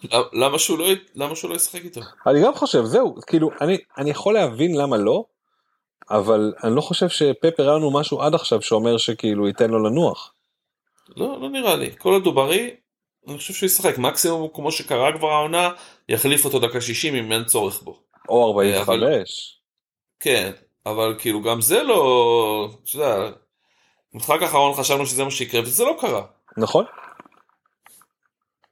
נכון, אני, אני חושב שזה, אני ספק אם זה יקרה, אז גם הלנד, אז בואו נאמר ראשון, הלנד, רוד, סליחה, הלנד, מחרז, פודן, אולי אלוורז, יכולים לפתוח ביחד, נכון? זה לא איזה משהו שאני כאילו שובר פה את השוק בקונספט. לא, כן, זה יכול להיות, ברנרדו סילבה, סרק המחליף בצ'מפיונס? לא, פתח. פתח, אתה בטוח? כן, כן, אני בטוח באלף אחוז. באיזה תפקיד? ב- ב- בימין הוא פתח. הוא פתח, הוא שיחק גם טוב, הוא היה אחד השחקנים הטובים של סיטי. נכון. אמ... אוקיי. ומחז לא פתח אז? לא שיחק. אני זוכר אותו, לא שיחק בכלל בצ'מפיונס? אז הוא בטוח ישחק בליגה. לא היה חילופים בכלל של פפ. לא, אל תגזים, לא היה חילופים. לא, לא היה חילופים, לא חסך חילוף אחד אפילו. באמת? כן, לפורט, בוא נראה ככה, לפורט ואולי קלווין פיליפס אפילו, ואלוורז ומחרז ופודן, אולי אפילו איזה ריקו לואיס כאלה, כולם מבחינתי מועמדים לפתוח, סטונס אני לא יודע, אם הוא יעשה את הקטע הזה עם סטונס, אה כן, אני לא יודע מה מצבו, לפי מה שאני יודע, הוא לא אמור לפתוח, גומז גם... הוא שיחק בליגה, אבל יש מצב שהוא נפצע? אה כן, כן, נפצע. אני לא יודע מה מצביג, זה אמרתי שאני לא יודע מה מצבו. אז זה מי שאני חושב ששחק, צריך לראות מה יהיה. הוא פצוע no return date. no return date, כן. כן, לא ישחק. מחר אותי בשמפיון. כן. בסדר, אז אני אומר, אם מישהו רוצה מישהו מהם, זה מחרז ופודן, נראה לי זה הכי פרש, הכי כאילו זה, וראינו את מחרז freshen up ומנצל את זה במחזור הקודם, אז אפשר להישאר איתו. גם אמרנו, יש לסיטי מחזור כפול במחזור הבא עם ברייטון וצ'לסי, אבל זה פחות רלוונטי כרגע, אז אני חושב שאפשר, זה בערך מי שישחק. הלנד, אפשר, אני באמת, אני לא נותן לו קפטן השבוע. שאלה זה נגיד, לי יש את קיי די בי, ואני הייתי רוצה אותו במחזור הבא הכפול, אבל כי יש הרגשה חזקה מאוד שהוא לא ישחק השבוע בכלל. אני... מה הייתי עושה, כאילו, להושיב אותו לספסל זה נראה לי שזה פריבילגיה גדולה מדי. בוא נגיד ש... אני מסכים איתך לגבי המחזור הזה, דיברנו על זה. בוא נגיד שהוא... בוא נלך על שתי סנאריונים, בוא נלך על ריאל עולה. אתה חושב שהוא ישחק במחזור כפול אחרי זה? בשני המשחקים? לא חושב, לא מאמין. מאמין שייתן לו לנוח לפחות באחד מהם. לא בטוח אגב, אתה יודע, כי זה מחזורים אחרונים, אבל נגיד וייתן להם, אז עכשיו אם ריאל לא עולה, יש להם גם עוד גמר גביע לסיטי, לא? כן, אז אם סיטי עולה, אז הוא גם לא נותן לו לנוח, הוא גם נותן לו לנוח, נכון? ככה או ככה, יהיה לו משחק אמצע שבוע, כן? שבוע הבא? כן, לא, זה לא קשור לאם הוא עולה או לא עולה, אני אומר, מבחינת, זה לא משנה מה יקרה באלופות, הוא בכל מקרה, בכל מקרה יעלה איתו, כאילו בכל מקרה הוא לא ישחק איתו בשני הכפולים, שיש הפרש של, כאילו הוא משחק ביום רביעי, וביום ראשון, וביום רביעי. אז יש לו שלושה משחקים. מה שאתה אומר בעצם, זה כאילו מסוג הדברים של אני צריך להגיד לעצמי, וותר על זה, כאילו, כבר לא תקבל את ההחזר שאתה רוצה ממנו. או מקסימום במחזור האחרון, להחזיר אותו, אבל כאילו כרגע אין תקווה להחזר פה. לא, אני לא חושב שאפשר להיאמר פה על החזר, הם משחקים אמנם נגד קבוצה קלה, אברטון בחוץ, אבל אני כאילו לא הייתי בונה על החזר של קיי די בי, ואם בכלל דקות שלו. זה נראה לי סיכון שלקחת פעם אחת, ועדיף לוותר עליו. יותר ויותר חושב על פתרון אחר לי. אוקיי, אז יש לנו, יש לך את התשובה הזאת.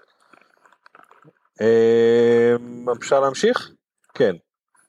אוקיי, ארסנל, הם משחקים נגד ברייטון בבית, ולמרות התבוסה לברייטון, מרגיש לי שזה בדיוק המשחקים שיגמרו באיזה ארבע שתיים לארסנל או משהו כזה, כאילו אני אומר, שימו את הצ'יפים על גולים במשחק הזה,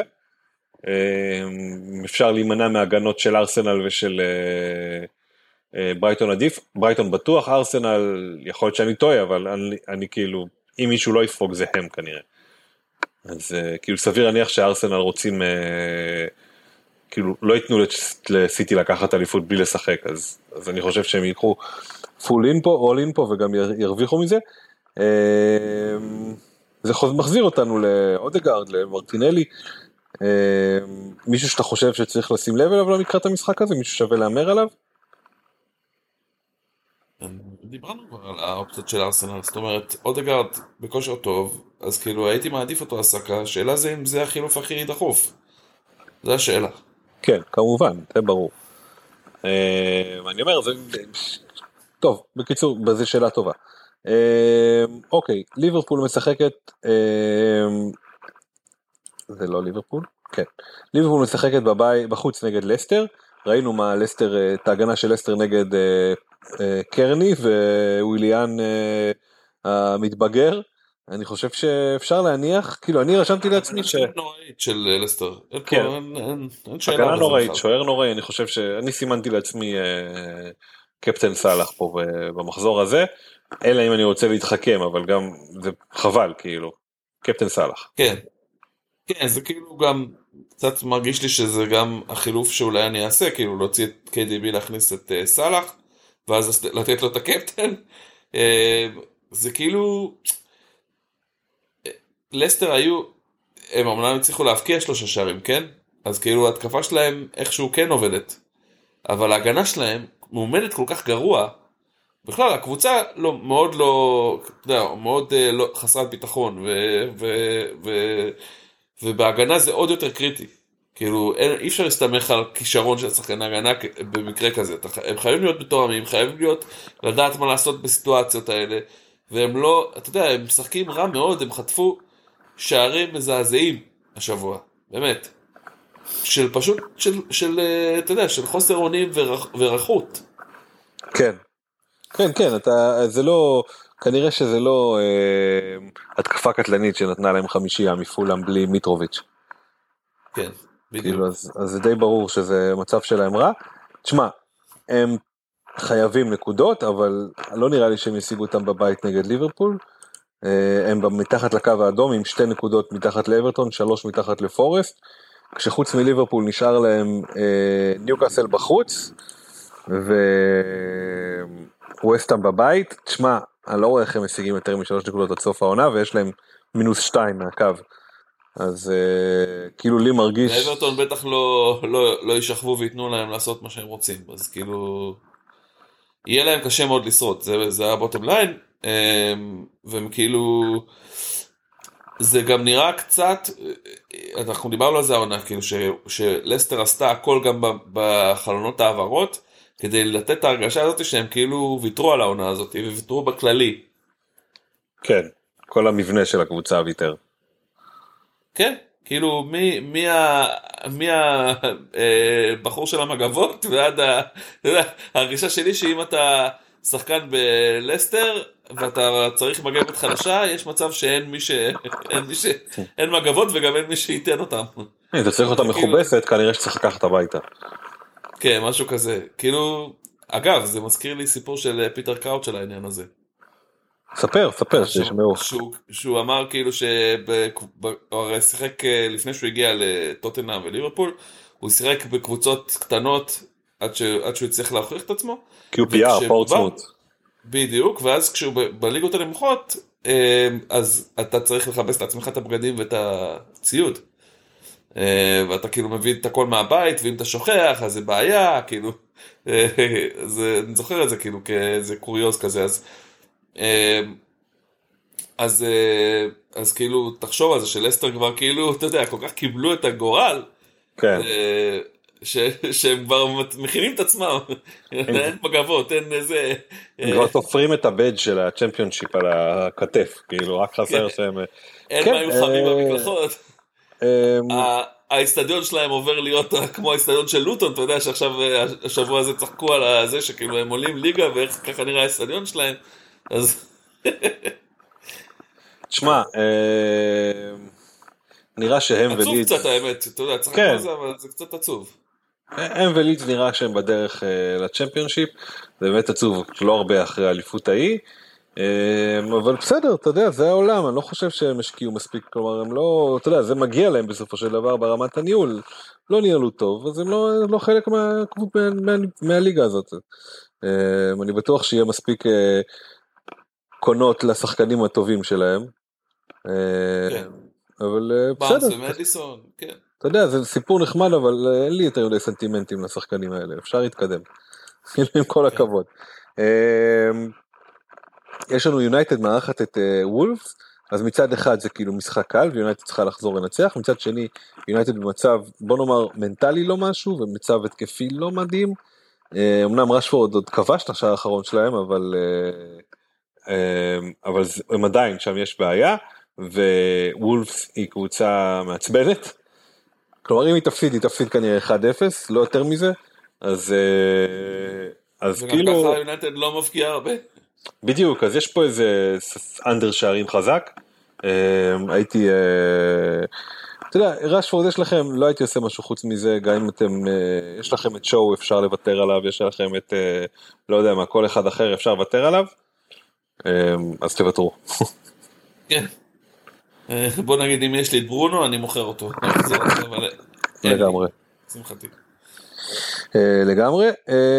דיברנו מקודם על צ'לסי, אמרנו שהם משחקים נגד פורסט בבית, גם ההפסד של צ'לסי, של לסטר, גם מצב של לידס, אין איזה פלפל בתחת של פורסט, וגם הם משחקים בחוץ. אי אפשר להגיד שהם הבטיחו את ההישארות, אבל... בוא נגיד זה ככה, הם קבוצת חוץ מאוד חלשה, אז כאילו לא הפתיע אותי... היסטורית. כן, אז כאילו דווקא, נראה שווסטהאם הולך לקבל פנדל עכשיו, הפאול על, על בוהן ברחבה על ידי השוער. אוקיי. או, כן, אני חושב, כן, זה מה שהיה בדיוק. השוער כן, שלהם תמשיך. יצא, ונתן לו איזה גרוף לפרצוף. זה לא, לא מעניין כלב, כן. כן. כן. אז בקיצור, אז אני, כן, אני חושב שלצ'לסי יש סבירות לא רעה לנצח את זה, אבל כמו בכל דבר העונה בצ'לסי, זה בעצם הם פה ינצחו את עצמם או לא. כאילו, זה השאלה. האם הם ינצחו את השדים בראש ואת כל המצב העדי שבו הקבוצה הזאת נמצאת, ויבואו, אתה יודע, לתת עוד משחק יפה, או ש, אתה יודע, יפשלו את זה, וזה באמת שאלה שקשה לי לענות עליה. אני ממש לא יכול להאמר על זה. זה נורא קל לענות עליה, זה לא משנה מה יקרה, אתם לא תקחו אצל הפנטזי שלכם, אמרנו את זה קודם, אני חושב שאפשר להתקדם, בואו, הגענו לקליניקה של דוקטור דיפרנצ'ה, אז יש לך איזו המלצה למי שעוד מתלבט איך לחזק את הקבוצה בשחקנים שאין לאף אחד בערך? כן, תראה, כמו שדיברנו על קודם, מחזורים אחרונים, הזדמנות אחרונה לעשות אולי איזה משהו באיזה גביע כלשהו אם אתם נמצאים בו. גביע חברים. במין, כן, משהו קטן כזה, או איזה מיני ליג שאתם נמצאים בה ואתם רוצים להביא את השפיץ, או בדראפט, אז הזדמנות טובה יכולה להיות מעניינת להביא את אלכס איובי מאברטון. אמנם אברטון משחקים בבית נגד סיטי במשחק הקרוב, שזה כאילו לא, לא משחק מדהים בשבילה, אבל אלכס איובי נמצא בכושר מצוין, זה דבר ראשון, uh-huh. ומכל השחקנים שיש כרגע לאברטון, שאתה יודע, דיברנו על זה כבר, שהוא הבקיע, כן, בן רחמה, אחד אחד. סעיד. כן, סעיד דקית. אז הוא יחסית בכושר סביר, איובי, לא, לא, אל תצפו לכמויות החזרים מטורפות, אבל תיקחו בחשבון שאברטון במוד הישרדות כרגע, והוא אחד, אחד השחקנים היותר התקפיים מעניינים שלהם, אבל זה לגמרי אימור כאילו על שחקן שלו, כאילו עם אפסי בהחזקה, אז כאילו זה משהו שיכול להביא לכם איזשהו שפיץ אם זה יפגע, והוא גם לא עולה הרבה כסף, השאר שלא עולה הרבה כסף. רק לזכור שהם מארחים את סיטי, מתארחים בוולפס, ומארחים את בורנמוס, אז לא משחקים קלים אף פעם. לא בטוח ששבוע שווה השבוע דווקא הביא אותו, למרות שאנחנו יודעים שאדרסון וסיטי נוטים לספוג שערים במחזורים האחרונים, אז יכול להיות שיהיה לו איזה חלק, אז גם זה מתאים, מהירות וכאלה, זה משהו שיש לאיובי, והוא גם לדעתי בוגר ארסנל, אז אולי יש לו איזה פינה חמה ללב, סנטימטרים לקבוצה שחתכה אותו בגיל צעיר. יכול להיות, כן. אז זה מעניין. אוקיי, אז בוא נגיע לקבוצות שלנו. אתה רוצה להתחיל? או שאני אתחיל? כן, אין בעיה. אני כאילו, המצב שלי כרגע, שאני מתלבט מאוד, כי יש לי הרבה דברים שהייתי רוצה לשפר לקראת המחזור הקרוב. החשש העיקרי באמת זה לגבי קווין דה בריינה, אבל ההתלבטות לגבי האם להיפטר מסאקה כבר הייתה בשבוע שעבר ועדיין נשארה. ויש לי בעיה עם הגנה, אוקיי? יש לי גם את ווטקינס על הספסל אגב, שאולי גם שווה להיפטר ממנו. יש לי את ווייט, הנרי, אסטופיניאן, בואנו ודיאז, וזה כאילו בעיה קצת ההגנה הזאת. כי הנרי, אתה יודע, משחקים בבית נגד ווסטהאם, אני יכול לשער שיש פה איזה סיכוי לקלין שיט, כי, כי בכל זאת בבית הם, הם קבוצה טובה, ברנדפורד, אבל הקלין לא בטוח אצלם אף פעם, כאילו הם לא הגנה עד כדי כך חזקה, והם גם לא בתקופה כזאת טובה שהם לא, לא סופגים או משהו כזה, אז קשה, קשה להגיד, כאילו היה להם משחק אחד שהם לא ספגו לדעתי בכל החמש האחרונים, וזה היה הניצחון בחוץ על צ'לסי במחזור שלושים ושלוש, אז כאילו קצת קשה, אז זה אומר שגם הנרי הוא קצת בעיה, וגם גם ווייט, אני לא בטוח שיהיה פה קלין שיט נגד ברייטון בבית, גם אסטופיניאן, שתי משחקים, אתה יודע, לא הייתי מחליף אותו, אבל מכל מי שאמרת עד עכשיו זה בואנו. מה היה הראשון? הראשון לא היה הנרי. אה, מה הייתה התלבטות שלי? לא, לא, לא, בהגנה, מי בהגנה, מכל מי שאמרת, יש לך הנרי, יש לך בואנו, יש לך ווייט, יש לך אסטופיניאן, אסטופיניאן ודיאז. ודיאז, אוקיי, אז בואו רגע נוריד את הזה, אף אחד מהם פה הוא לא קריטי, כמובן שהנרי הוא הכי פחות רלוונטי, כלומר לא כדאי להשאיר אותו, אבל נגד ווסטהאם בבית, כמו שאמרת, למחזור הזה יש לו תועלת, הייתי מאמר אפילו יותר מווייט, אבל אה, לא הייתי מאמר על זה בכל, אה, לא הייתי שם את הבית, אז אה, אפשר להתקדם מההגנה שלך, מי בקישור אמרת יש לך דה בריינה, ויש לך את סאקה, אגב סאקה, אה, אמרנו, אני חושב שיהיה הרבה שערים בארסנל ברייטון, אז אולי שווה, אולי גם הוא לא קריטי, כן? Mm-hmm. אז זה משאיר אותי את דה בריינה, שאני משער שהוא לא יפתח במשחק הקרוב, mm-hmm. אולי אפילו לא ישחק ממש, או ווטקינס להוציא. אוקיי. Um, אז אמרתי, אני לא חושב שווטקינס כדאי להשאיר, אבל אני בהחלט לא חושב שדה בריינה שווה את זה, בטח אם אתה יכול להעביר אותו לסלח. אז חד משמעית, דה בריינה לסלח זה חילוף שאם אתה יכול, אתה חייב לעשות. כן, אין לי בעיה לעשות אותו. יש לי שתי מיליון בצד. אוקיי, אז זה חד משמעית. האם שווה לעשות מינוס ארבע בשביל ווטקינס? אני לא חושב, הוא שחקן ספסל וכאילו שווה את זה. כלומר, יכול להיות שהוא יבקיע בטעות. אז למה לך, כאילו? זה לא מישהו שהוא פצוע. לא שווה להתאבד עליו, בטח אם הוא לא הולך לפתוח. בדיוק. אז לא, אז זה החילוף היחיד שהייתי עושה אצלך. אוקיי, וקפטן לתת לכאילו סלח בלי יותר מדי גינונים, או ללכת על מישהו מהכפול? כאילו זה שאלה, קפטן ווילסון זה אימור מעניין, כן, יש את ווילסון. זה אימור שעורייתי לדעתי.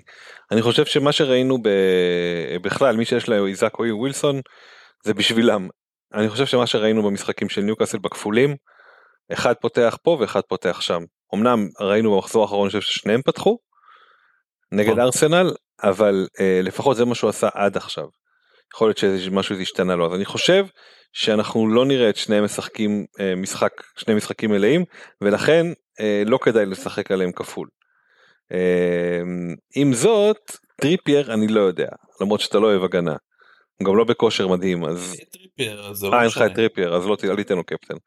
השאלה זה אם אולי לעשות חילוף הגנה ולהביא טריפייר, זה גם אופציה. מינוס ארבע? או מינוס ארבע, או במקום קיי די בי להביא את על בואנו נגיד את טריפייר, זה אפשרי בכלל? אני חושב... בואנו שווה שלוש נקודה שמונה, לא, זה לא אפשרי, אבל את אנרי אני יכול להוציא ולהכניס את טריפייר.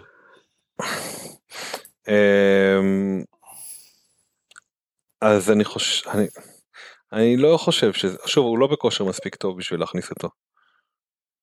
הוא לא עושה דברים מדהימים. טריפייר? כן, הוא לא באיזה... אני לא מוציא אותו, כן? אני, יש לי אותו, אני לא חושב על להוציא אותו גם, אבל ההחזר ההתקפי האחרון שלו היה מחזור עשרים ותשע. אוקיי? וקלינשיטים גם לא כל כך. לא, אין בכלל. אין קלינשיטים. רק נגד יונייטד, אותו מחזור. אז, אז לא שווה לרוץ אחריו, ולא שווה לרוץ על שחקן הגנה של ניוקאסל. כלומר... סלח ונראה לי כן קפטן, מי עוד יש לך בקישור חוץ מ... יש לך אמרת את דה בריינה וווטקינס ואת ווילסון ובקישור שלך? מתומאס סאקה, דה בריינה, רשפורד ומרטינלי. כן, זה, זה קפטן סלח, תביא סלח קפטן סלח, זה האופציה שלך נראה לי. אוקיי. אוקיי. נשמע כמו רעיון טוב. מה, יש לך התלבטויות משלך צור? כן, אוקיי, אז אה, הבאתי את פופ וג'ונסון, היה כבר, אה, זה, זה השוערים שלי, אבל אני סוחב, אה, שח, גלגלתי חילוף מחזור קודם, אז יש לי שניים, אה, אז השאלה זה מה, איך אני משלים את זה, אם בכלל. אז יש לי אה, שני שחקני הגנה של אה, ברייטון, כרגע אני פותח איתם, אני לא יודע אם זה יישאר, לא, אני לא יישאר איתם, למרות שיש לי פה איזשהו, אה, או, או יש לי כאן איזושהי בעיונת, יש לי את גוי על הספסל שאני לא יודע אם לשחק איתו נגד בורנמוס בבית כי הם קצת גמרו את העונה שתי הקבוצות, אז זה שאלה אחת בקטנה, לא חשבתי להחליף אותה אבל אני חושב על זה שיש לי בעיה בהגנה, כאילו אני יכול לשחק עם, שיש, עם ארבעה שחקנים שכופלים בהגנה, כלומר שלושה שחקני הגנה ושוער, אבל אני לא מת על דנק בהגנה. קישור מתומאס סלח רשפורד אחלה, אני נשאר איתה מרטינלי גם, הבעיה היא זה גריליש אוקיי, שאני, נראה לי שאני רוצה להיפרד ממנו, ובהתקפה יש לי ז'וטה, אלנד ואיסק, שגם מז'וטה אני לא מבסוט, ואני חושב על להיפטר. הוא משחק עכשיו. הוא לא פותח, נכון, זה בעיה. ווסטהאם כובשת שתיים אחת, אנטוניו. אופה, אופה, מישהו פה יהיה שטוי ביום ראשון בבוקר, שחקני ווסטהאם. אז זהו, אז יש לי שני שחקנים שאני לא רוצה בהרכב, שזה ז'וטה וגריליש. שאני רוצה okay. להחליף אותם. השאלה היא, מי יותר דחוף? אני חושב ו... שז'וטה. ז'וטה על פניו זה די ברור. בגלל הכפול גם. וגם את מי אני אביא במקומם. כי גריליש לאודגרד יכול להיות רעיון מגניב. אבל יש אחרי זה כפול ו- וכאלה, ו- ושוטה באמת לא פותח, אז כאילו, מי אני אביא במקומו? במקום ז'וטה, אמרנו מי החלוצים, מי שתי החלוצים אחרים? אלנד ואיסק. אוקיי, תשקול באמת את מיטרוביץ', דיברנו על זה? האמת שלא דיברנו על זה הרבה פה, רצינו לדבר על זה, בסוף לא דיברנו. מיטרוביץ' הוא עכשיו לא שיחק איזה חודש וחצי בערך, תשעה משחקים, בא עצבני, סרבי עצבני, מצד שני פולם יום אסל יום בסל, ויש להם משחקים סך הכל סבבה, כלומר סאות'המפטון בחוץ, שלום, תודה רבה על הליגה הזאת, קריסטל פלאס בבית, ויונייטד בחוץ, קצת משחקים של מה שיהיה כזה. לא, אבל הם גם no pressure, והם לא קבוצה, אתה יודע, כאילו, הם יפקיעו שערים, הם לא קבוצה שלא מפקיעה. וכשמיטרוביץ' על המגרש, הוא בדרך כלל מפקיע, אז נכון, הוא לא היה הרבה זמן, זו שאלה טובה, איזה מיטרוביץ' נקבל. זה, אולי זה משהו, זה חילוף שהייתי, אולי עושה חילוף אחד, יש לך שתיים, אז הייתי עושה אולי חילוף אחד ומגלגל אותו. לא, עשיתי חילוף אחד. אה, נכון. הבאתי את פופ. הבאתי את פופ, אז החילוף השני, ז'וטה או, האופציה השנייה, מה אתה רוצה? או גריליש לאודגרד, או ז'וטה לחלוץ, חלוץ אחר. שאלה קשה מאוד. תראה, ללא ספק ז'וטה הוא בעיה. מצד שני, תשמע, אם עניין הוא שאם אם ז'וטה היה משחק והיה בכושר לו משהו, הייתי משאיר אותו. אבל בגלל שהוא לא משחק, אז, אז זה בעיה. אז אני נראה לי, וגם פסיכולוג... אתה דפנטלי חייב להוציא אותו באחד המשחקים הבאים. זה לא המחזור הזה, זה מחזור הבא.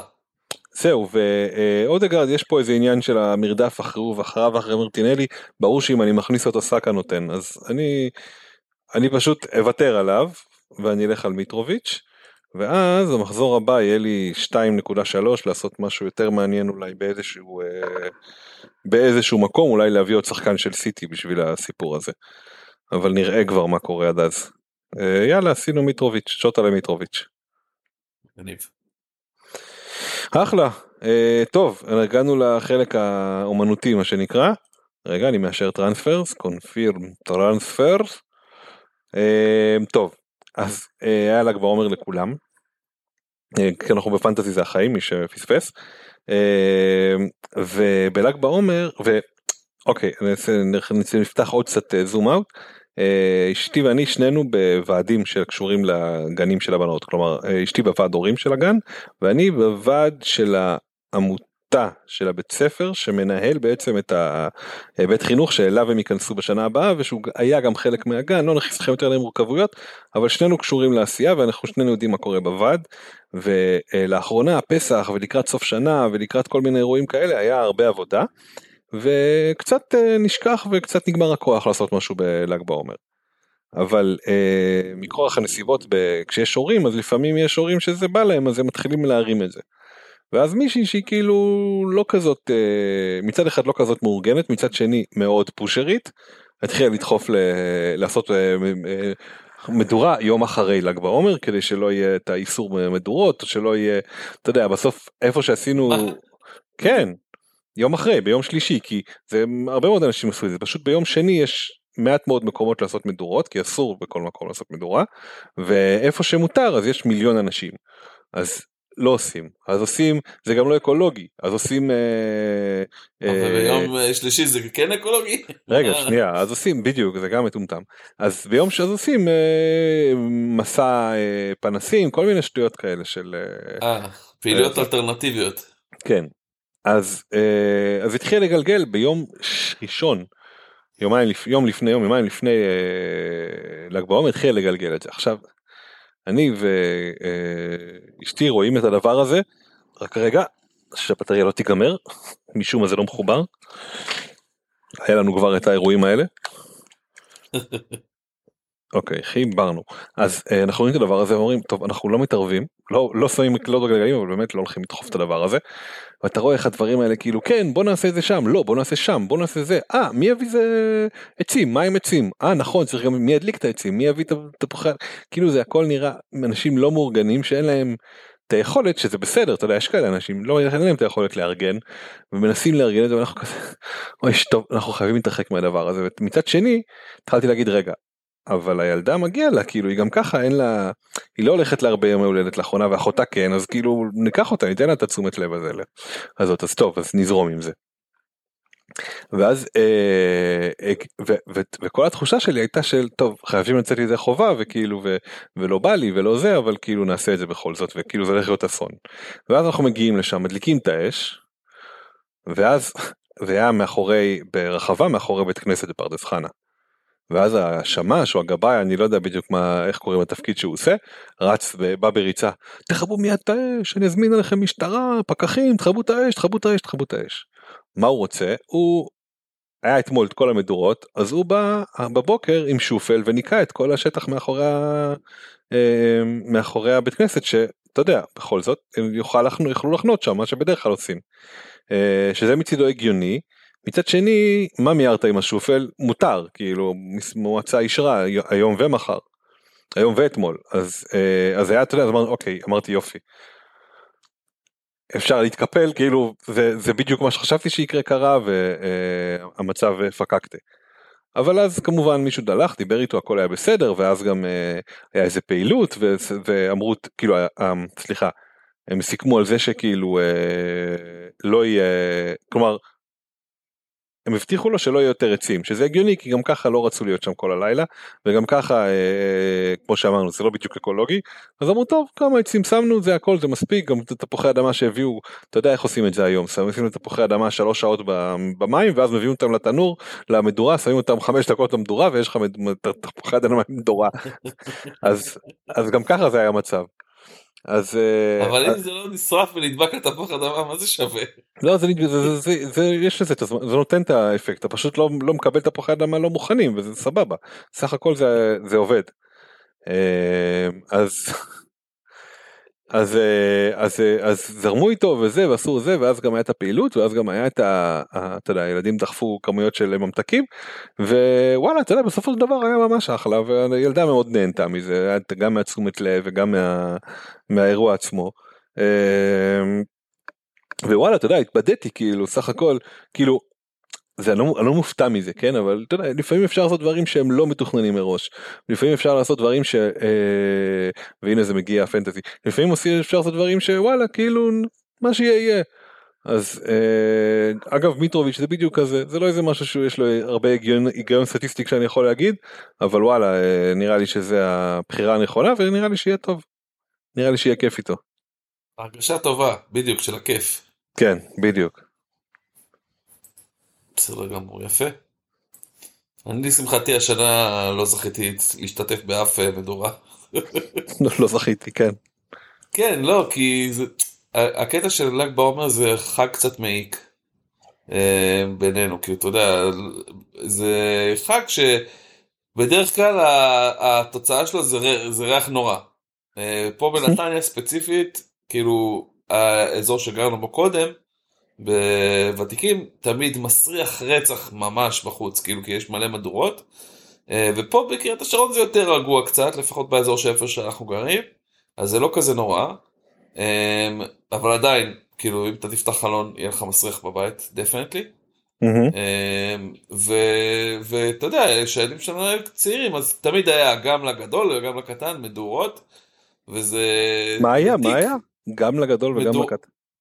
כן, לשתיהם, לכל אחד מהם יש את המדורה שלו, ואתה צריך כאילו לתפקד שם, להיות uh, זה, וזה כאילו, וזה גם uh, הרבה פעמים נופל עליך uh, לטפל בילדים של אחרים, uh, אתה יודע, להרגיע אותם מההשתוללות, כי זה תמיד השתוללות, זה... מדורה זה אירוע בעייתי, כי זה, זה תמיד שטח פתוח, כי אתה לא יכול לעשות את זה בשטח סגור, זה מדורה, uh, וזה מסוכן, ילדים יכולים להישרף, חס וחלילה, ובדרך כלל גם בשטח פתוח, כן, ובדרך כלל בשטח פתוח אז גם יש כל מיני מפגעים סביבתיים שיכולים לסכן אותם, נגיד היה לפני שנתיים הילדים בכיתה של נועם, הקטן שלי, מצאו איזה, איזה עץ כאילו כזה חצי נוטה, אז היה להם נוח לטפס עליו, אז לא הפסיקו לטפס ולהתנדן ממנו, וזה היה פשוט באיזשהו שלב זה היה כאילו נוראי, מפחד שכאילו מישהו ייפול שם, ייפצע, לא יודע מה, כאילו לא הפסיקו להשתולל שם. אז כאילו, לא יודע, אני לא, לא אהבתי את האירועים האלה, והשנה לא יצא לי בכלל להשתתף בשום, באף אחד מהם, כאילו שמרית הייתה באחד מהם, של נועם, ואצל איתמר בכלל לא היה דבר כזה. בכללי, אתה יודע, התנועה, פה, התנועה בארץ זה להפסיק את המדורות של ל"ג בעומר לגמרי, כמו שאמרת. כן. אז, אז כאילו, אני די שמח מזה שלא יצא לי להשתתף. אוקיי. אבל זהו, כאילו, אני... אין לי מה להוסיף עוד חוץ מזה. הבנתי, אין לך פנטזיה החיים, זה היה בעצם על זה. בסדר, סבבה לגמרי. כן. טוב, אז מה, נסכם את הפרק? כן, אני חושב שיהיה לכולם חצים ירוקים. כן, חצים ירוקים בהחלט, ונאמר שאנחנו פיקנטריה משעממת, אף פי אל Boring Tales בטוויטר, וגם בפייסבוק אם אתם ממש חייבים. קיימים בכל אפליקציות הפודקאסט ובספוטיפיי, אתם יכולים למצוא אותנו כפיקנטריה משעממת או בורינג טיילס. מזמינים אתכם לשמוע את כל הפרקים, גם יהיה לכם לינק בציוץ הנאות שלנו בטוויטר לפרק הזה. אנחנו מאוד מאוד נודה לכם אם אתם תשתפו את זה, וכמובן לייקים ותגובות, אנחנו מאוד מאוד שמחים, אבל הכי חשוב זה שתשתפו כדי שכמה שיותר אנשים ישמעו את זה. זהו, אני חושב שיהיה בהצלחה לכולם. יאללה, בהצלחה לכולם. ביי ביי. ביי ביי.